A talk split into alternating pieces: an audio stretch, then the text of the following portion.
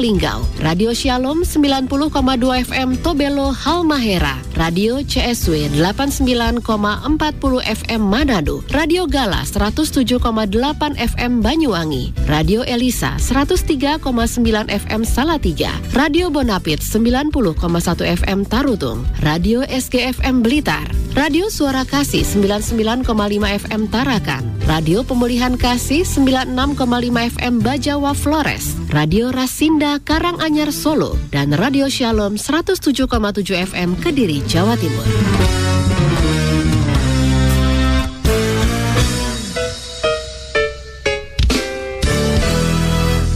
Apa kabar untuk seluruh pendengar di seluruh Indonesia? Senang sekali saya Ria kembali bisa menemani Anda di program Sketsa Keluarga Indonesia. Di mana untuk hari ini, satu jam ke depan kita akan ngobrol-ngobrol nih bersama dengan dua narasumber saya yang tersambung melalui fasilitas Zoom. Di mana hari ini kita akan mengangkat topik semua berhak sehat. Ini kami ambil dari buku berjudul Menembus Batas Perjalanan Seorang Dokter, menembus batasan-batasan yang ada ya. Bersama dengan saya sudah ada seorang penulis buku, penulis buku ini ada Kennedy Jennifer Dillon dan juga nanti akan bersama dengan saya Dr. PC Bambang Suyat Moko yang ada uh, di buku Menembus Batas yang ditulis oleh Kennedy Jennifer Dillon. Sudah bersama dengan saya kali ini Kennedy. Ken, halo apa kabar Ken? Halo, kabar baik aku pakai masker soalnya Ih, lagi apa -apa. di kantor atau di public area. Memang harus seperti itu nggak apa-apa kan? Santai aja. Iya, kita belum tersambung dengan dokter ya dengan Dokter Bambang nih. Tapi mungkin sebentar lagi Dokter Bambang sudah bersama dengan kita. Mungkin link zoomnya sudah diberikan ya, Ken? Sudah, sudah, sudah. Oke, okay. Ken, saya mungkin di awal ini uh, pengen tanya-tanya seputar buku ini, buku menembus batas yang Anda tulis. Oh ya, kita juga uh, saat ini live YouTube. Silakan Anda bisa nonton melalui YouTube channel di Heartline Network. Obrolan saya bersama dengan penulis buku Kennedy Jennifer Dillon dan juga nanti bersama dengan kita Dokter Bambang Suyatmoko. Buku menembus batas sebelumnya Anda kenal dengan Dokter Bambang. Bagaimana, Ken? Uh, ya, hmm. jadi awalnya sih uh, buku itu sampai bisa ditulis -hmm. uh, karena kenal dengan adik beliau seperti oh. itu ya. Dan okay. pada saat itu uh, salah satu adiknya uh, sakit dan dirawat di RSPAD.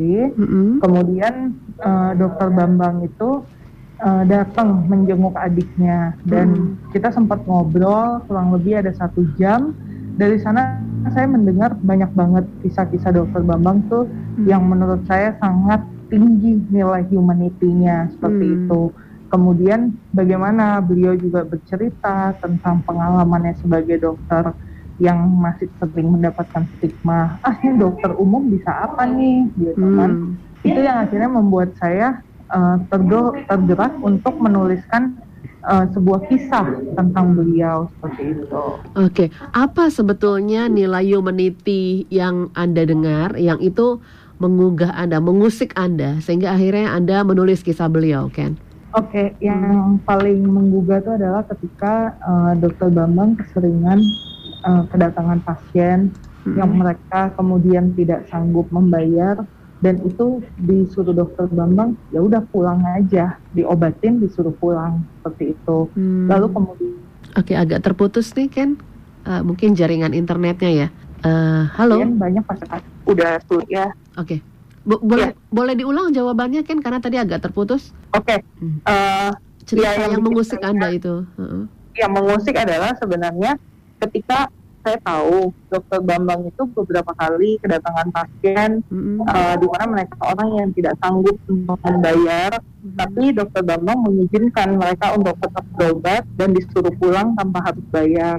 Kemudian untuk mereka yang punya kasus-kasus berat yang yang tidak dapat disembuhkan, uh, bahkan sudah pergi ke spesialis seperti itu, mm-hmm. tapi mereka masih berharap ada dokter yang mau merawat mereka dan dokter Bambang itu dengan ikhlas mau merawat mereka sampai kondisinya jauh lebih baik. Mm. Kita sudah tersambung juga nih ternyata dengan Dokter Bambang Suyatmoko. Dokter Bambang, apa kabar dokter?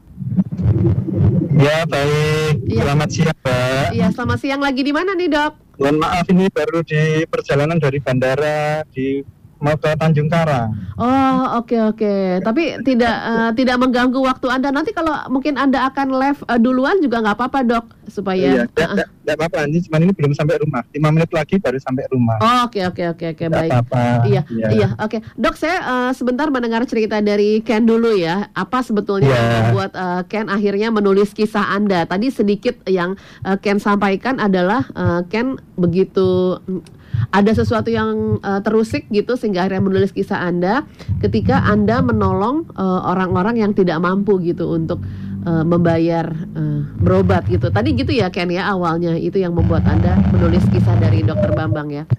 Ya, iya benar. Jadi yang aku temuin dari obrolanku dengan Dokter Bambang adalah Mm-mm. eh, tidak peduli orang itu sanggup membayar ataupun tidak sanggup membayar. Eh, yang penting ditanganin terlebih dahulu, mendapatkan pengobatan terlebih dahulu, mendapatkan kesembuhannya terlebih dahulu dan memang seperti itulah eh, kode etik seorang dokter yang dijunjung tinggi oleh Dokter Bambang Hmm, gitu hmm, hmm, hmm, iya. ya buat aku sebenarnya kisah-kisah seperti ini seperti dokter Bambang seorang dokter yang mendedikasikan hidupnya untuk masyarakat luas tanpa menilai uangnya terlebih dahulu Mungkin jarang kita temuin apalagi hari-hari ini orang kayaknya berbondong-bondong pengen jadi dokter karena mikirnya wah saya kalau jadi dokter jadi spesialis Mm-mm. uh, bisa menghasilkan lebih banyak pundi-pundi uang ya walaupun Hmm. tidak semua dokter gitu dan yang saya salut adalah dokter Bambang mau mendedikasikan hidupnya sebagai dokter itu malah di daerah perdesaan gitu Hmm. beliau berkarya seorang diri sebagai dokter di sana gitu. Hmm. jauh dari hiruk pikuk kota. Yang sebenarnya kalau misalnya pun dokter Bambang mau pindah ke ibu kota untuk membuka prakteknya sangat-sangat bisa Mm-mm. tapi beliau tetap memilih mengabdi bagi masyarakat pedesaan itu buat saya luar biasa Mm. hari gini Mm-mm. kita aja mungkin kalau disuruh yuk ke desa yuk gitu berkarya di sana ah mau ngapain mau jadi apa Iya, gitu Beda ya kalau disuruh ke desa liburan kita cepet tapi kalau akhirnya di situ stay untuk waktu yang lama apalagi kita mengabdikan diri mikir gitu ya Ken ya. Tuh. Uh-huh. Oke, eh, ya dokter.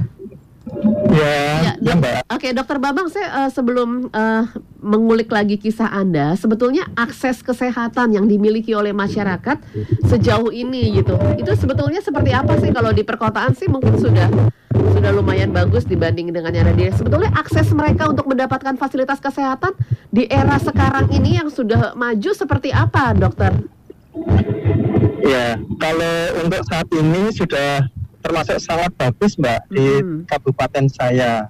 Di mana, termasuk dok? sudah sangat bagus di Kabupaten Oku Timur, Oke, Oku Timur ya. Sumatera Selatan ya. Mm-mm. Kebetulan saya tinggal di pedesaan dekat dengan kecamatan. Nah, di kecamatan saya ini ada empat rumah sakit ini, Mas. Ada empat rumah sakit, Mbak. Mm-mm. Ya. Jadi dari empat rumah sakit itu akses masyarakat mudah. Hmm. Yang tidak membuat mereka mudah apa? Mungkin pertama adalah masalah pembiayaan apabila mereka tidak memiliki BPJS. Iya. Kalau mereka memiliki BPJS sepertinya tidak masalah. Hmm. Tetapi kalau mereka tidak memiliki BPJS, Iya. kemudian mereka mengalami sakit yang gawat, berat, perlu perawatan ICU, di RSUD saja satu hari satu malam itu bisa 7 juta, 8 juta, Wow. minimal 6 juta Satu hari untuk untuk ICU ya, perawatan di ICU. Hmm, hmm. Nah, di tempat saya walaupun klinik itu juga kita menyediakan high care dengan peralatan sama persis seperti di ICU. Ya, Oke. Jadi ada perawatan high care di tempat saya paling berkisar dua setengah juta. Mm-mm. itu Ya, yang tidak mencapai 3 juta untuk sehari semalam. Oke, jadi itu yang membuat Anda akhirnya Anda buka klinik sendiri ya begitu ya? Benar. Salah ya, satu dari awal memang saya membuka klinik sendiri, tidak Oh. pernah ter, eh, ya. Oke, oke, oke, oke. Dari awal memang demikian. Maaf, saya turun dulu dari Ya boleh, boleh. Ya boleh silakan dokter. Ya nanti nanti sebentar Ya, lagi. nanti disambung dengan Mbak Ken dulu. Maaf, sebentar saya Iya, nggak apa-apa, turun dari mobil dulu. Nggak apa-apa dokter Bambang nanti kita akan eh, ngobrol-ngobrol lebih jauh lagi. Nah apa saja sebetulnya poin-poin yang eh, Anda tulis dalam buku Anda ini Ken menembus batas ini Gitu dan bagaimana juga respon dari mungkin teman-teman orang-orang di sekeliling Anda. Ini ribut karena apa ya? Oke, ada suara yang agak agak berisik nih sepertinya ya. Oke, mungkin uh, oke, sudah. Oke, Ken, sebetulnya poin-poin apa sih yang ingin Anda share dalam buku ini menembus batas? Sebenarnya poin yang paling paling pengen aku share adalah poin tentang uh, kemanusiaan itu sendiri ya. Bagaimana seorang dokter memanusiakan manusia lain. Dan di situ juga dokter Bambang melakukan sedikit edukasi kepada pasiennya seperti itu. Baik itu tentang obat baik itu tentang penyakit seperti itu dan sebenarnya yang sangat sangat aku harapkan adalah buku ini bisa menjadi percontohan untuk dokter di mana pun berada hmm. untuk tetap melayani dengan hati untuk tetap melihat bahwa pasien itu adalah manusia yang butuh dimanusiakan hmm. untuk tanggapan sejauh ini baik teman-teman maupun media maupun lingkup-lingkup teman-teman kedokteran yang membaca buku itu memberikan respon positif hmm. dan mereka sendiri pun belajar dari kisahnya dokter Bambang begitu ya untuk melayani dengan hati untuk melayani memanusiakan manusia karena itu yang paling penting kayaknya hari ini untuk nemuin memanusiakan manusia tuh sulit sekali ya mbak ya hmm. gitu hmm. orang kayak lebih mementingkan diri sendiri orang lebih mementingkan uh, how to making money seperti itu walaupun memang tidak semua gitu itu yang itu yang harus kita gaungkan lagi hmm. lebih dan lebih lagi bagaimana kita ini uh, bisa tetap memanusiakan manusia uh, hmm. sehingga hal itu nggak hilang dari dari kehidupan kita seperti itu. Hmm, iya iya. Jadi memang anda harapkan bahwa buku yang anda tulis ini ini bisa menginspirasi gitu ya. Sebetulnya tidak hanya untuk petugas kesehatan saja, tapi juga untuk kita kita semua nih. Sebetulnya kan kita juga oh. harus uh, kita juga punya tugas gitu kan ya di uh, muka bumi ini gitu. Oke, okay, poin ya ini uh, poin-poin yang ingin Anda sampaikan gitu ya. Kemudian ada cerita apa lagi dari dokter sendiri gitu dari dokter Bambang yang uh, mungkin menarik di buku ini? Kalau cerita yang paling uh, menarik buat aku adalah uh, ketika Mas Bambang mengobatin uh, pasien yang punya cairan jantung ya, yang ketika dia sudah ke mana-mana, mm-hmm. uh, tidak ada yang berani mengeluarkan cairan tersebut dan itu resikonya sangat besar. Yeah. Tapi Dokter Bambang berani melakukan hal itu dan pasien mm-hmm. tersebut tertolong seperti mm-hmm. itu.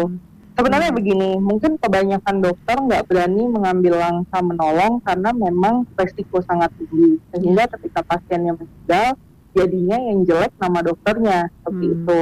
Tapi Mas Bambang selalu bilang bahwa hidup dan mati seseorang itu di tangan Tuhan. Jadi ya kita tetap lakukan aja bagian kita sebaik mungkin. Tolong dengan semua kemampuan yang kita bisa seperti hmm. itu. Dan pada saat itu uh, beliau menolong pasien tersebut dengan segala resiko dan pasiennya uh, puji Tuhan malah mengalami kesembuhan begitu ya Mbak ya. Hmm. Jadi saya ngelihat bahwa ya resiko itu pasti ada hidup ini hidup yang beresiko hmm. gitu pilihannya kita mau tetap melakukan sesuatu untuk kebaikan dan kemanusiaan tanpa melihat resiko atau kita takut karena ada resiko nanti nama kita rusak hmm. reputasi kita rusak dan akhirnya kita nggak melakukan apa-apa untuk menolong orang lain hmm. gitu. Iya, oke, okay. baik, uh, Dokter Bambang. Iya, oke. Okay. Okay. Baik, uh, dok, yeah. di buku se uh, se sejak kapan sih sebetulnya anda mulai terjun ke masyarakat itu sejak kapan? Ya, mulai praktek sendiri saya tahun 2001, mbak. Mm -hmm. 2001. Kalau 1998 saya kerja di sebuah rumah sakit. Oke. Okay. Ya, selama dua tahun. Mm. Kemudian mulai tahun 2001 itu praktek sendiri di rumah. Hmm. Di rumah di sekitar uh, Oku Timur itu? Betul, di Oku Timur di hmm. pedesaan situ. Pada waktu itu dokter masih belum terlalu banyak hmm. dan belum ada dokter spesialis. Iya. Oke, okay. nah di buku ini adalah menembus batas begitu ya. Sebetulnya batasan-batasan apa saja yang Anda uh, tembus, Dokter Bambang? Ya selama ini kan sebagai dokter umum kita kan dikatakan bahwa kemampuan kita untuk menangani pasien itu kan cukup minim ya apalagi hmm. dalam merawat pasien-pasien yang gawat, yang hmm. berat, yang kritis dan lain sebagainya yang complicated ya. ya. Jadi saya banyak menangani pasien-pasien yang sudah ditangani di rumah sakit, tentunya bukan lagi oleh dokter umum okay. di rumah sakit ya, dan pasien-pasien tersebut yang dalam keadaan tidak baik mm -hmm. oleh keluarganya dibawa ke tempat saya. Padahal sebelumnya sudah di rumah sakit. Betul, uh. ya. Jadi tidak sedikit, tidak jarang pasien itu dibawa dari rumah sakit sudah dalam keadaan tidak sadar. Oh, okay, ya, okay, sudah okay. dalam keadaan dia shock seperti itu. Apa sih ya. dok yang menyebabkan seperti itu? Harusnya kan ketika sudah ditangani di rumah sakit logikanya gitu ya, itu sudah tertangani walaupun mungkin belum pulih. Tapi kenapa kok justru malah akhirnya uh, datang ke klinik Anda dengan kondisi yang malah seperti itu? Penanganan yang salah atau sebetulnya bagaimana sih dokter?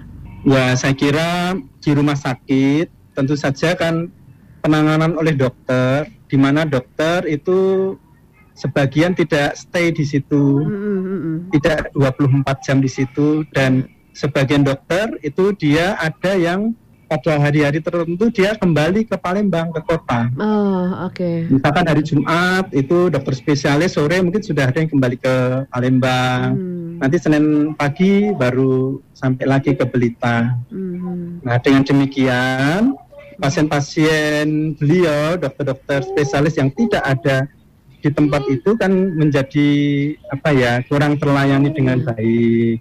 Kemudian yang berikutnya ada juga memang pasien yang karena kasusnya complicated ya, hmm. dia dirawat bersama tentu saja beberapa dokter spesialis ya. Hmm. Nah, namun karena perkembangannya yang oleh keluarganya dipandang belum ada perbaikan, hmm. mereka kan ingin kesembuhan. Iya, pasti. Nah, sehingga mungkin mereka dengar-dengar dari mulut ke mulut demikian, terus akhirnya dibawalah ke tempat saya. Hmm, Oke. Okay. Kasus-kasus berat, sangat berat, uh, pasien yang sampai berhenti jantung paru-paru dan tertolong lagi, dia bisa selamat, bisa melanjutkan kehidupannya. Yang saya tulis di buku saya pertama ini adalah sebagian kecil saja. Rencananya nanti akan menulis buku yang kedua, Mbak Kennedy mungkin nanti akan berkenan menuliskan lagi. Mm -hmm yang berisi kasus-kasus. Jadi lebih banyak menang, e, menuliskan bagaimana kasus-kasus yang saya tangani di klinik. Iya. Yang semestinya kasus-kasus itu ditangani oleh dokter spesialis, mm -hmm. ya, mm -hmm. bukan oleh saya sebagai dokter umum. Namun demikian, dalam pelayanan pasien-pasien yang gawat, yang complicated, yang berat, saya tidak asal melayani begitu saja, mm. juga menyediakan alat-alat medis yang memadai. Mm sehingga walaupun di klinik saya memiliki uh, passion monitor, memiliki siring pump, memiliki infus pump, hmm. memiliki defibrilator, juga memiliki ventilator, alat bantu napas, hmm. memiliki alat untuk uh, melakukan apa dekompresi jantung ya apabila hmm. jantung berhenti kita bisa lakukan defibrilasi. Hmm. Demikian, Mbak. Iya, jadi, jadi bukan asal merawat saja. Iya, jadi tapi, walaupun dokter umum pun Anda menyiapkan alat-alat yang memang dibutuhkan untuk kondisi-kondisi tertentu begitu ya, Dokter Bambang ya. Betul. Semua alat yang ada di ICU saya punya di klinik saya. Lalu bahkan itu di rumah sakit pun ada yang tidak punya. Hmm. Rumah sakit swasta yang ada di tempat saya, di sekitar saya pun sampai saat ini ada yang belum punya. Oke, nah se seja sejauh ini penyakit yang menurut anda sendiri anda harus membutuhkan mungkin dukungan dari sama dokter yang lain, apakah ada dok? Ya banyak mbak, banyak. Jadi pasien-pasien yang demikian biasanya saya konsultasikan hmm. dengan dokter spesialis yang dalam satu grup. Yang saya ada satu grup BA okay. dengan beliau-beliau. Mm -mm para dokter spesialis maupun juga ada dokter guru besar, para profesor demikian. Hmm. Jadi saya tidak sendirian. Kalau saya tidak tahu, maka saya konsultasi ke ahlinya. Jadi tidak ngawur yang pasti. Iya. Ya. Iya. Memang ada, ada hal yang. Hmm. Hmm. Bagaimana dok? Ya dokter. Iya kayaknya jaringan deh. Iya, iya, iya, seperti jaringan karena dokter ada di kawasan Oku Timur gitu ya. Oke, ada sesuatu yang menarik ini buat saya uh, Ken di halaman ke 23 24 gitu ya. Anda menulis di sini bahwa berusaha memikat pasien. Maksudnya apa, Kennedy? Nah, sebenarnya kalau berusaha memikat pasien ini supaya nggak salah, lebih baik kita dengar dari Pak Oh, Bambang iya. langsung gimana. Oke, apakah masih ya Pak Bambang sudah sudah oke nih sepertinya jaringannya ya, Oh, iya. Dokter Bambang. Ya, Dokter Bambang. Ya. Uh, ini ada sesuatu yang menarik di halaman 24 di buku ini berusaha memikat pasien. Ada taktik adalah seni menambah poin tanpa menambah musuh. Ini bisa diceritakan maksudnya apa dok? Oh ya, demikian Mbak. Mm-mm. Karena saya banyak menangani pasien-pasien tanpa meminta bayaran terlebih dahulu, Mm-mm. tidak pernah meminta uang muka atau DP. Hmm. Bahkan pasien itu kadang-kadang pulang pun ada yang belum bayar sama sekali, Hmm. atau dia ya bayar semampunya dulu ya. Mm-mm. Dengan demikian saya harus bisa memikat pasien-pasien dari keluarga orang mampu, Oh, jadi memikat subsidi pasien silang dari gitu. orang yang perekonomiannya bagus. Hmm.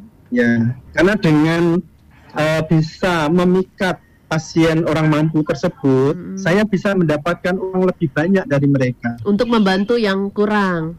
Betul, untuk menutupi operasional saya. Untuk menutupi operasional. Jadi semacam subsidi silang gitu ya dok? Ya, kalau ini bukan subsidi silang, Mbak, karena kalau orang tidak mampu tidak tidak bisa memberi subsidi. Oh iya iya iya iya. ya, Ah. jadi subsidi tidak pernah bisa silang. Hmm. Subsidi selalu dari yang punya ke yang tidak punya. Hmm, Gitu. Iya. Oke, nah ba- ba- ba- bagaimana caranya eh, supaya Ya. orang yang mampu ini mau datang ke klinik Anda? Biasanya kan orang-orang yang mampu kan pasti maunya kan ke rumah sakit rumah sakit besar gitu, Dok. Betul, ya. Jadi yang pertama itu saya mengupayakan untuk sedetail mungkin, secermat mungkin dalam menganalisa penyakit pasien. Jadi pasien-pasien yang datang itu saya upayakan dalam waktu kurang dari 24 jam, saya sudah tahu semua problem kesehatannya. Bukan hanya penyakitnya, tetapi problem kesehatannya. Barangkali pasien datang dia keluhannya karena darah tinggi, karena stroke, Hmm. tapi ternyata problem kesehatan lainnya ada. Ternyata banyak ya Bahkan- gitu. Ya, nah jadi sebagai dokter saya harus bisa mengetahui semua problem kesehatan pada pasien itu. Hmm. Oh, dengan demikian maka pengobatan saya, terapi saya menjadi lebih terarah. Hmm. Nah, kalau pasien itu mendapatkan kesembuhan, maka pastinya pasien itu dia akan puas, ya, dia akan bersyukur. Iya. Nah, pasien-pasien yang mampu dia akan melihat kesembuhan. Hmm. Dia akan mengharapkan kesembuhan. Apabila kesembuhan itu mereka peroleh, yang pertama dia akan percaya dengan dokternya. Hmm. Itu. Ya, Yang kedua, supaya pasien orang mampu ini juga percaya dengan saya, maka saya menggunakan peralatan-peralatan yang modern. Oke, betul. Bukan hanya sekedar menggunakan stetoskop Hmm. konvensional. Hmm. Saya menggunakan stetoskop yang digital atau elektrik, Supaya dia juga elektronik. dia lebih nyaman juga ya, Dok ya, untuk berobat. Sehingga pasien bisa ikut mendengarkan. Iya, iya. kalau saya sebagai dokter menjelaskan ini Pak, ini Bu, suara jantung Ibu, mereka akan mendengarkan lep lep Hmm. lep lep lep lep lep lep Hmm. begitu. Hmm. Kalau saya bilang Pak, ini klep jantung Ibu bocor, dia akan dengar suara. Nah, pasien ikut mendengarkan dan ini dia akan meningkatkan kepercayaan kepada kita sebagai dokter. Hmm. Saya dokter menjelaskan Pak, ini suara jantungnya tidak teratur. Nah, sebagai contoh seperti itu bunyinya. Pasien dan keluarganya ikut mendengarkan suara itu. Iya, iya. Sehingga tingkat kepercayaan mereka kepada saya sebagai dokter yeah. itu akan semakin meningkat. Betul. Beda kalau saya hanya mendengarkan sendiri, Mm-mm. pasien tidak mendengarkan. Saya menceritakan, saya jelaskan jantungnya nggak teratur. Mungkin mereka membayangkan kayak apa nggak teratur, nggak jelas mereka nggak tahu. Itu yang sering dialami oleh pasien-pasien kita ya, Dok ya. Mereka eh, hanya se- jadi akhirnya mereka mereka-reka sendiri, cari tahu informasi sendiri. Syukur-syukur kalau dapat informasinya benar gitu kan ya, Dok. Dan Betul. eh, ya dan itu kan akhirnya juga kita sebagai keluarga pasien kita mendapat sesuatu yang baru dalam dunia kesehatan gitu. Betul. Jadi saya berupaya melakukan pemeriksaan secara objektif Hmm. dan pasien atau keluarganya bisa ikut dalam pemeriksaan itu, bisa ikut mendengarkan, bisa ikut melihat. Contohnya Mm-mm.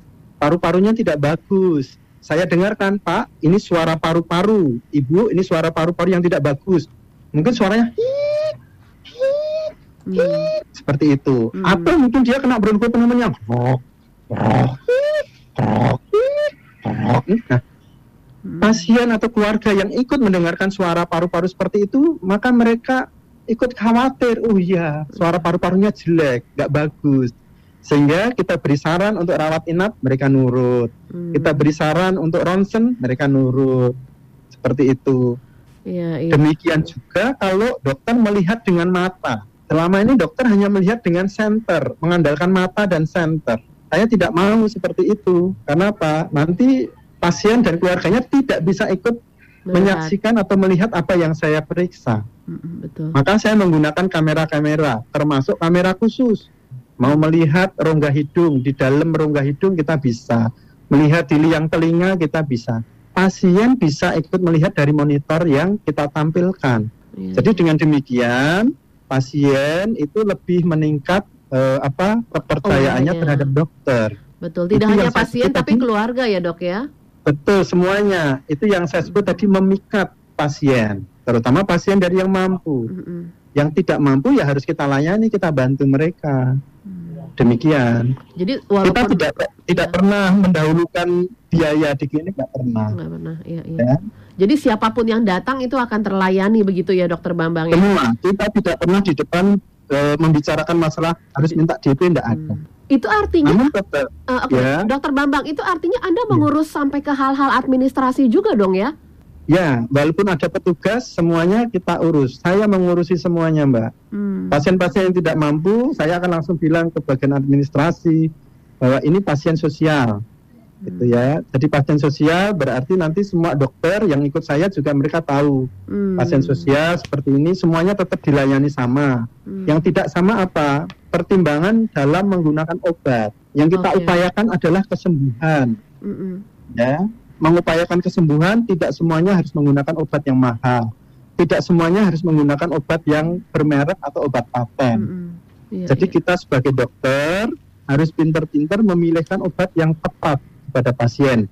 Baik itu tepat kegunaannya, tepat manfaatnya, tepat dosisnya, juga tepat harganya. Hmm, iya ya. Ada istilah ya. obat generik, tapi memang orang masih menganggap enteng masalah obat generik. Ini sebetulnya gimana sih dok? Ya, secara terus terang kita bilang bahwa obat generik ini sama seperti kalau Mbak belanja e, beras, mm -hmm. ini adalah beras yang mungkin beras yang paling oh. e, paling murah ya. Di bawahnya beras gitu ya, Dok. Murah. Kita bilang aja beras paling murah atau beras standar gitu ya, Mbak ya. Mm. Nah, di antara beras-beras itu kan ada beras yang lebih bagus. Mm -hmm. Harganya pasti lebih mahal.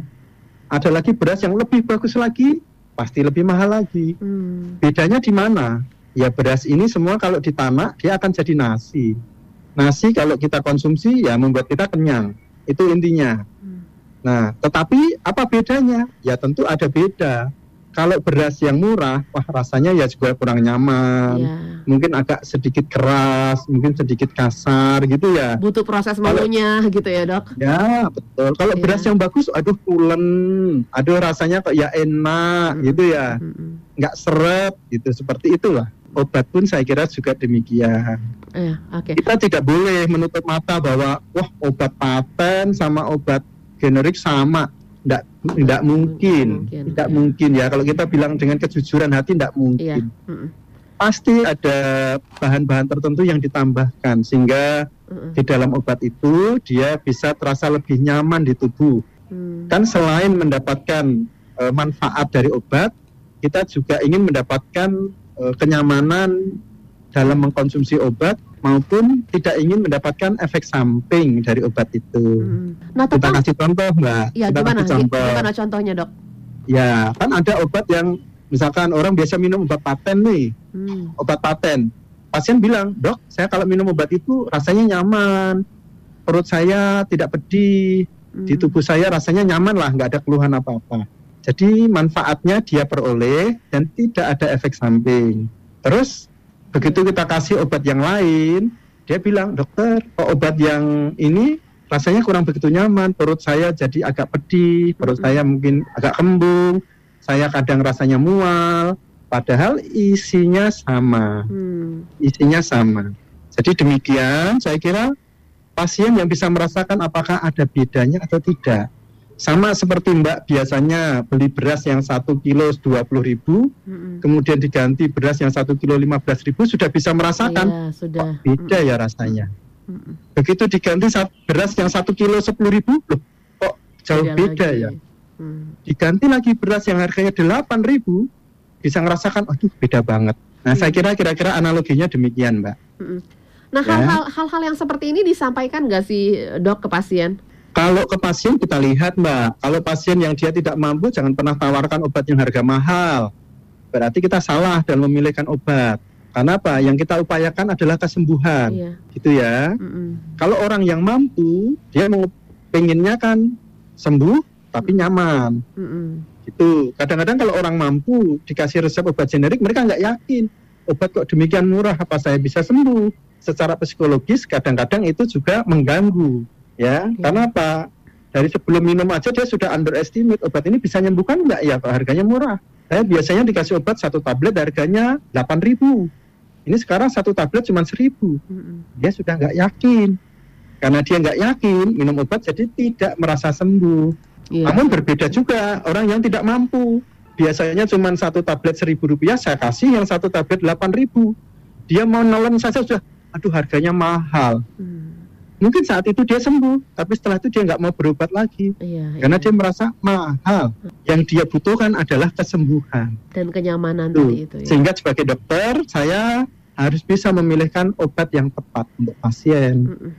Ya itu salah satu teknik kita untuk memikat pasien. Memikat ya. pasien. Oke baik. Saya ke ya. Kennedy ini. Ken, tantangan ya. tantangan Anda ketika Anda menulis buku menembus batas ini, apa tantangan yang Anda rasakan? Tantangannya, aku sih nggak ngerasain tantangan yang terlalu berat ya, hmm. karena waktu nulis ini pun uh, dalam kondisi kita nggak terburu-buru, beruberan dengan waktu. Oh, Oke. Okay. Uh, paling yang menjadi tantangannya adalah jarak ya, karena kan Dokter Bambang tinggal di Belitung, saya di Jakarta hmm. dan ketika buku ini mulai sebulan kemudiannya terjadilah pandemi COVID-19 hmm. jadi uh, nggak memungkinkan juga untuk dokter Bambang bisa ke Jakarta bolak-balik atau hmm. saya ke sana sehingga akhirnya uh, banyak uh, materi buku itu yang kita kumpulkan lewat voice note seperti itu lalu hmm. kemudian saya coba ketikkan dulu nanti kirim ke dokter Bambang beliau yang menambahkan merevisi itu sih yang jadi tantangan hanya karena jarak, jarak aja ya? tapi itu pun bisa terselesaikan dengan baik karena hmm. adanya komunikasi yang baik hmm. koordinasi yang baik seperti itu Iya, yang penting komunikasi sih. Sampai akhirnya berapa lama buku ini jadi berarti?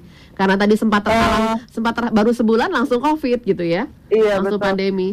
Hmm. Kurang lebih kita uh, merampungkan buku itu sepertinya habis enam bulan ya, hmm. karena memang uh, Dokter Bambang juga uh, memasukkan contoh-contoh yang memang tepat seperti hmm. itu. Lalu kemudian apa pun yang dituliskan itu juga uh, kembali dicek lagi satu persatu, hmm. apakah ini nanti bisa diterima masyarakat luas atau tidak gitu. Hmm. Jadi buat saya dengan waktu enam bulan itu sebenarnya buku itu sudah memuat isian-isian yang terbaik dari kisah-kisahnya Dokter Bambang seperti hmm. itu.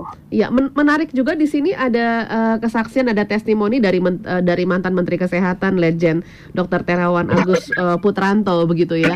Apa yang uh, beliau sampaikan? Uh, yang pasti sih Dokter Terawan mengapresiasi apa hmm. yang dilakukan oleh Dokter Bambang seperti itu ya, apalagi uh, untuk dokter yang masih mau mengabdikan kehidupannya di dalam uh, pedesaan atau hmm. di daerah. Jadi ketika testimonial itu diminta, hal pertama yang beliau sampaikan adalah uh, apresiasi terhadap hmm. apa yang dilakukan oleh Dokter Bambang termasuk uh, tetap mau melayanin pasien ada nggak ada uang kita layanin terlebih dahulu hmm. seperti itu. Oke itu yang disampaikan oleh dokter Terawan ya. Ya ke dokter Bambang lagi. Dokter Bambang, nah pasien-pasien yang datang ke klinik Anda apakah hanya yang berasal dari Oku Timur atau paling jauh dari mana dok? Uh, kalau selama ini justru yang paling banyak itu dari luar Aku Timur pasien-pasien kami oh. dari luar kabupaten maupun luar provinsi. Mereka tahu dari Dan, mana dok? Ya dari apa? Dari mulut ke mulut ya. Hmm. Karena mungkin ada tetangga mereka, mungkin ada kenalan mereka hmm. yang tadinya sudah sakit berbulan-bulan nggak sembuh-sembuh.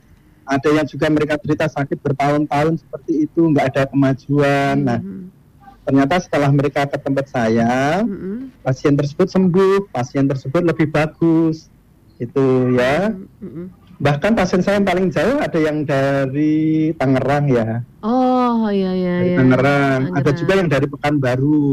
Waduh, mereka ya. mereka jauh-jauh datang ke Oku Timur ya. karena yang mereka... dari Tangerang itu ada yang khusus periksa dia berangkat siang, uh -uh. pagi sampai saya langsung periksa dan siangnya langsung, langsung pulang, pulang. lagi. Oh iya iya iya iya. Jadi mereka langsung pulang pergi aja, pergi pulang begitu. Dan itu akhirnya jadi pasien tetap Anda juga walaupun jauh ya, Dok ya? Ya, biasanya kalau keadaan sudah bagus, saya bilang nggak perlu kontrol lagi, yeah, kontrol yeah. saja ke dokter terdekat. Bisa hmm. tetap bisa konsultasi lewat BA, lewat telepon. Mm -hmm. Demikian, iya. nggak perlu ke tempat saya lagi. Jadi nggak terputus ya, dok. Ya. Uh, gimana sih perasaan anda gitu ya? Saya pengen tahu juga kalau anda mendapatkan pasien anda ternyata tidak bisa tertolong, dalam hal ini meninggal, gimana tuh dok? Ya pertama itu kita tentulah rasanya itu ya sedih, ya hmm. ya kehilangan ya. Apalagi pasien-pasien itu saya anggap semua seperti keluarga saya sendiri. Yeah. Kalau orang tua ya saya anggap seperti bapak saya, ibu saya yang sudah tidak ada. Hmm. Kalau anak-anak ya saya anggap anak saya sendiri. Kalau dia masih remaja ya, ya saya anggap dia anak saya sendiri juga. Saya anggap mereka semua itu keluarga saya itu yang saya pesankan kepada dokter-dokter yang ikut saya sampai sekarang kan hmm. ini kita ada sekarang berapa dokter? ada tiga dokter umum nih yang ikut oh. saya juga ya sebelumnya ada sampai lima sekarang kita tinggal tiga dokter umum empat hmm. dengan saya jadi saya minta semuanya sama perawat-perawat juga demikian hmm. anggaplah bahwa pasien itu adalah keluarga kita hmm. sehingga kita melayani mereka dengan sangat baik hmm. nah dengan demikian kita pun ada ikatan batin dengan mereka sehingga kalau ada pasien yang tidak tertolong, mm -hmm. apalagi kita sudah upayakan semaksimal mungkin ya, mm -hmm. kita sangat kehilangan. Terutama pasien-pasien yang sudah sempat membaik melewati masa kritis, hari itu mau dipulangkan dan ternyata dia meninggal hari itu, aduh rasanya sangat-sangat mm -hmm. kecewa, kita sangat sedih, sangat kehilangan beberapa kali kita mbak ada pasien demikian ya hmm. pasien sepsis sudah melewati masa sepsisnya kondisinya sudah lebih baik ya. dia sudah sadar pada saat dia mau pulang nah hari itu Tuhan memanggilnya Aduh, sudah iya. kita tidak bisa apa-apa lagi mm respon ya. keluarganya bagaimana dok selama ini tidak pernah ada yang komplain dengan kami karena apa keluarganya kita libatkan secara langsung kita jelaskan secara detail apa masalah kesehatannya, bagaimana yang akan kita lakukan pengobatannya. Hmm. Mereka pun kita libatkan untuk memilih obat yang sesuai dengan kemampuan mereka. Jadi bukan kita dokter yang menentukan pakai obat A, B, C, enggak. Hmm. Tetapi kita memberikan pilihan. Apakah mau pakai obat yang ini Pak? Harganya sekian, Ibu, harganya sekian sekali injeksi. Sehari perlu dua kali. Pasien mungkin memerlukan uh, injeksi berapa kali. Hmm apakah mau pakai obat yang ini ini lebih murah hmm. atau pakai yang ini ini lebih murah lagi hmm. jadi demikian yeah. jadi keluarga pasien selalu kita ikutkan dalam proses perawatan yeah. Mereka selalu kita jelaskan setiap kali dokter melakukan pemeriksaan kita jelaskan kepada keluarga pasien. Bagaimana keadaannya bagaimana perkembangannya ya.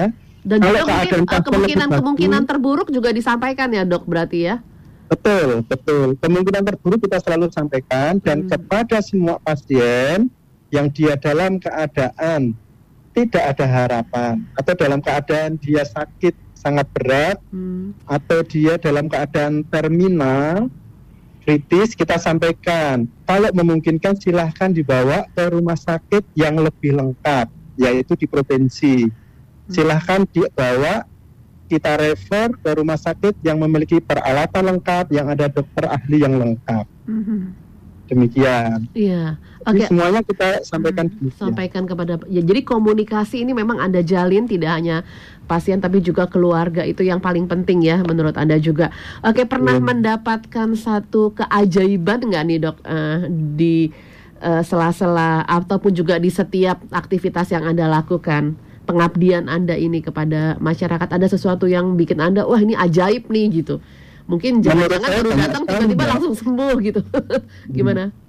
Menurut saya banyak sekali, bukan hmm. langsung sembuh. Itu pertama, hmm. progres perbaikan dalam proses penyembuhan itu cepat. Oke. Okay. Nanti Mbak bisa lihat di buku saya orang yang kulitnya sangat parah, tapi ternyata 8 hari sampai 10 hari kemudian sudah bisa bagus, bisa bersih. Oh, uh, Orang yang dalam keadaan sangat parah, sakit, jantung sempat berhenti, paru-paru berhenti, sama sekali semuanya berhenti. Hmm. Kalau kita diamkan 4 menit, ya dia meninggal selamanya. Tapi ternyata dengan upaya yang kita lakukan, pasien tersebut bisa tertolong, jantung kembali bisa berfungsi, paru-paru kembali bisa berfungsi dengan dibantu alat dan lambat laun ternyata apa dia secara spontan dia berfungsi baik kembali hmm. pasiennya ternyata survive dia bisa selamat ya, ya. bagi saya itu mukjizat ya, ya. pasien-pasien yang sudah ditangani di rumah sakit tidak ada harapan kemudian dibawa ke tempat saya sempat melewati masa-masa kritis masa-masa berat kalau saya bilang pasien ini sudah mengalami near death experiences pengalaman-pengalaman mendekati kematian hmm. atau bahkan seperti orang berdiri di atas dua dunia Hmm. Yang satu dunia nyata, yang satu dunia eh, apa? Dunia yang keabadian, sudah alam kematian. Hmm. Dan ternyata pasien ini dia bisa tertolong. Semuanya bagi saya adalah mukjizat. Ya. Karena saya yakin bukan karena upaya saya pasien itu bisa tertolong, tapi campur tangan Tuhan. Campur tangan Tuhan. Tuhan yang memperkenankan dan Tuhan yang memberikan mukjizat kesembuhan. Hmm. Dan ya. itu tidak sedikit mbak yang demikian. Iya. Yang saya tuliskan di buku pertama ini adalah hanya sebagai contoh saja. Hmm. Di mana ada dua kasus jantung, di mana jantungnya sudah berhenti, paru-paru berhenti. Hmm. Setelah kita lakukan resusitasi jantung paru, ternyata pasien menjadi tertolong. Iya, iya. Ya. Jadi memang mukjizat itu betul ada. Mukjizat itu memang memang nyata ya, Dokter Bambang ya. Betul, Mbak. Iya. Dan apalagi pasien anak-anak, dia sudah sakit dari Majalengka, dari Majalengka Jawa Barat sakit keadaan keadaan tidak baik. Ya sangat buruk keadaannya. Anak-anak itu dibawa pulang ke Sumatera dimasukkan ke rumah sakit di Batu Raja. Hmm. keadaannya juga jauh lebih buruk. Orang tuanya sudah pasrah. Karena apa? Anaknya sudah kritis. Ya anak ini sudah ditangani oleh spesialis tentu saja karena dia sudah di rumah sakit. Yeah. akhirnya dibawa ke tempat saya di tempat saya kita rawat, eh ternyata dia keadaannya hari pertama, hari kedua juga masih sangat buruk. Baru hari ketiga, keempat dan berikutnya membaik, membaik. Tidak sampai delapan hari pasien sembuh. Hmm. Ya, dalam ya, keadaan dia sudah kritis ya. anaknya. Hmm. Orang tua sudah tidak ada harapan lagi. Hmm. Kita minta refer ke Palembang pun orang tua sudah bilang nggak sanggup anak saya ini dok. Kalau di jalan pasti dia sudah meninggal. Udah pasrah berarti ya. Hmm Ya karena memang keadaannya sudah sangat iya, buruk ya, ya, anaknya. Ya. ya, tapi mukjizat Tuhan, mukjizat Tuhan yang menyembuhkan anak ini. Hmm. Ya. Oke. Okay. Itu beberapa contoh saja Mbak. Ya. Di buku juga saya tulis ada itu pasien yang dari Jawa Timur, dia dalam keadaan sesak nafas berat. Di sepanjang perjalanan keringat luar biasa, keringat dingin. Hmm. Sampai di klinik dia sudah dibotong-botong, dipap, apa, dibotong-botong, tidak bisa apa-apa lagi. Nah, karena keadaan tidak bagus, Kemudian saya terpaksa melakukan pengeluaran cairan dari selaput jantungnya, selaput jantung, ya. Hal seperti ini hampir tidak pernah dilakukan oleh dokter umum. Dokter spesialis pun tentu harus dokter spesialis jantung yang melakukan. Hmm. Kenapa Anda melakukan itu, dok? Karena ini sifatnya adalah life saving. Kalau saya nggak lakukan, pasien akan meninggal dalam waktu mungkin beberapa jam hmm. kemudian. Hmm. Mungkin nggak akan bisa bertahan dalam waktu satu hari. Pasien akan meninggal. Kita tahu itu. Hmm. Tetapi sebelum saya melakukan, saya konsultasi dulu dengan dokter ahli jantung juga. Hmm. Jadi tidak sembarangan saya langsung lakukan. Walaupun saya dengan penuh kepercayaan diri, saya e, yakin bisa melakukan. Hmm. Ya karena apa? Memang saya pernah ikut training seperti itu. Dan sebagai dokter harus saya lakukan keterampilan yang saya bisa itu. Kalau saya nggak lakukan, pasien akan meninggal di depan saya. Jadi sia-sia keluarganya membawa dari Jawa Timur pulang sampai ke Belitung sampai ke Ogo Timur. Iya. Dan bersyukur sekali bahwa Tuhan memberikan mukjizat pada pasien yang seperti ini. Nah ini adalah beberapa contoh dan contoh yang lain itu masih banyak. Iya. Okay. masih banyak. Jadi selengkapnya Anda bisa uh, baca aja bukunya Menembus Batas. Perjalanan Seorang hmm. Dokter Menembus Batasan-batasan yang ada. Hmm. Ini penulisnya adalah Kennedy Jennifer Dillon. Kita hmm. harus akhiri. Ada lagi satu Mbak, ya, ada okay, satu silakan, silakan, satu boleh. kasus yang sangat menarik. Hmm. Itu saya belum tuliskan di buku pertama. Apa? Yaitu seorang pasien Mbak, dia koma sudah 21 hari. Okay. Sudah dirawat di ICU di Rumah Sakit Tanjung Karang. Mm -hmm. Kemudian tidak membaik dipindah ke Rumah Sakit di Batu Raja. Juga keadaannya tidak membaik, masih mm. koma. Seorang nenek-nenek. Mm.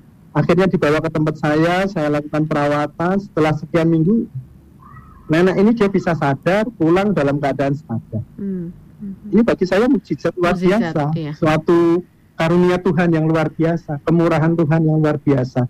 Walaupun saya sebenarnya tidak bisa melakukan apa-apa, semuanya adalah campur tangan campur Tuhan. Tangan Tuhan. Anda, Anda sangat percaya itu ya, Dokter Bambang ya. Betul, Iya. Ya. Oke baik kita harus akhirin. Mungkin uh, ada pesan yang ingin anda sampaikan uh, dokter kepada mungkin calon-calon dokter yang ada di luar sana yang sedang mendengarkan dan juga menyaksikan siaran kita, Dokter Bambang. Uh, yang pertama yang ingin saya sampaikan adalah periksalah pasien dengan seteliti mungkin, sedetail mungkin. Hmm. Sebelum memeriksa pasien dengan teliti dan detail, kumpulkan semua informasi tentang permasalahan kesehatan pasien tersebut. Baik yang berhubungan dengan penyakit sekarang maupun yang tidak berkaitan sama sekali dengan penyakit sekarang. Kumpulkan semuanya dari data-data yang ada itu kita bisa mengolah, kita bisa menganalisa dengan lebih cermat dan secara holistik kita bisa mengetahui semua problem kesehatan pada pasien. Jadi kumpulkanlah semua informasi mengenai gangguan kesehatan, permasalahan kesehatan pada pasien tersebut. Baik yang berhubungan dengan penyakit saat ini maupun yang sebelum-sebelumnya. Mm-hmm. Kemudian lakukan pemeriksaan sedetail mungkin, seteliti mungkin yang ketiga, gunakanlah peralatan-peralatan medis yang modern, yang canggih. Ya, jangan hanya mengandalkan stetoskop konvensional. Jangan hanya mengandalkan lampu senter untuk membantu kita eh, melakukan pemeriksaan fisik. Hmm. Jadi kita harus menggunakan peralatan-peralatan yang memadai. Kalau memungkinkan, sediakan juga stetoskop digital atau elektronik. Sediakan alat-alat penunjang medis yang dibutuhkan. Ya pulse oximetry itu jelas pulse oximeter jelas harus punya. Kalau perlu ECG harus punya. USG harus punya. Ya walaupun mungkin dia tidak bisa sebagus yang dimiliki oleh rumah sakit tidak sebagus USG yang saya miliki umpamanya tidak masalah hmm. yang penting bisa membantu untuk menegakkan diagnosa dengan lebih baik lebih baik ya betul. bisa membantu menegakkan diagnosa dengan lebih tepat ya. jadi gunakanlah alat bantu Baik. Yang berikutnya, pilihkanlah obat-obatan yang tepat. Baik itu tepat manfaatnya, tepat juga dosisnya, tepat juga dengan pembiayaannya atau harganya. Pilihkan obat yang tepat. Iya, baik. Yang selanjutnya, jangan lupa selalu sediakan atau berikan obat anti alergi kepada hmm. semua pasien yang diberikan pengobatan. Kenapa dok? Ya, obat anti alergi ini adalah untuk persediaan hmm. apabila terjadi alergi akibat minum obat okay. ataupun alergi akibat uh, hal yang lain, hmm. Misalkan akibat makanan, mungkin akibat kena binatang atau lainnya ya, kontak dengan bahan-bahan tertentu sehingga alergi obat ini bisa segera diminum untuk menanggulangi reaksi alergi yang muncul sehingga alergi ini tidak berlangsung e, menjadi lebih berat. Ya. Alergi apabila terlambat ditangani walaupun tadinya ringan bisa berkembang menjadi lebih berat. Hmm. Kalau dia lebih berat pada saat-saat tertentu bisa menyebabkan ancaman terhadap keselamatan nyawa pasien. pasien. Oke, baik. Jadi alergi yang berat bisa menimbulkan kematian. Oke, baik. Dengan memberikan obat anti alergi, mm maka apabila timbul alergi kita bisa mencegah dari reaksi alergi yang lebih berat atau lebih fatal. Betul. Iya. Dengan demikian juga aman untuk dokternya. Dia tidak akan dituntut oleh pasien. Okay. Kalau terjadi hal yang tidak diharapkan. Iya. Dokter Bambang, terima kasih untuk sharingnya, luar biasa sekali untuk hari ini. Mungkin dari Kennedy uh, mendapatkan buku ini di mana, Ken? Iya, Ken. Ya, Oke, Kennedy masih bersama dengan saya, Ken. Untuk mendapatkan buku ini bagaimana, Ken? Ya, untuk mendapatkan buku tersebut bisa menghubungin ke uh, WhatsApp number mm -hmm. 0812 okay. 12 lagi 86 8721. Oke, ke 0812 1286 8721 ya. Pemesanan bisa dilakukan via WhatsApp. Oke, mungkin ada pesan yang ingin Anda sampaikan terkait dengan buku ini silakan. Ken? Ya, kalau aku sih pesannya uh, sebenarnya sih kembali ya ketika aku nulis buku ini sebenarnya aku pengen buku ini bisa dibaca sama uh, adik-adik mahasiswa yang saat ini mengambil jurusan kedokteran maupun dokter-dokter muda yang uh, memulai uh, karir mereka sebagai seorang dokter. Hmm. Ya pokoknya untuk semua dokter bahwasannya uh, ketika mereka memutuskan menjadi dokter uh, ada sumpah kedokterannya ya Mas Bambang ya kalau nggak salah hmm. untuk menolong pasien semaksimal mungkin hmm. sehingga mau pasien itu punya uang, nggak punya uang, pejabat atau rakyat biasa, tolonglah mereka dengan maksimal karena ini hubungannya dengan nyawa oh, manusia oh, seperti itu. Iya. Dan saya berharap untuk uh, adik-adik yang saat ini masih kuliah kedokteran uh, semoga memang mereka masuk kedokteran karena punya niat yang tulus uh, dalam hal kemanusiaan yaitu menolong orang lain. Mm -hmm. bukan semata hanya untuk membangun jenjang karir. Itu aja sih pesan dan harapan saya. Oke okay, baik. Kennedy Jennifer Dillon penulis buku menembus batas perjalanan seorang dokter menembus batasan-batasan ada thank you Kennedy untuk waktunya untuk sharingnya hari ini. Thank you juga untuk pengabdian Anda kepada uh, tentunya buku-buku yang ada di Indonesia yang berkualitas tentunya ya. Oke, Dokter PC Bambang Suyatmoko, terima kasih Dokter untuk pengabdiannya. Terima kasih buat sharingnya juga. Iya, terima kasih Pak Bambang. Thank you, Ken. Oke, baik, terima kasih.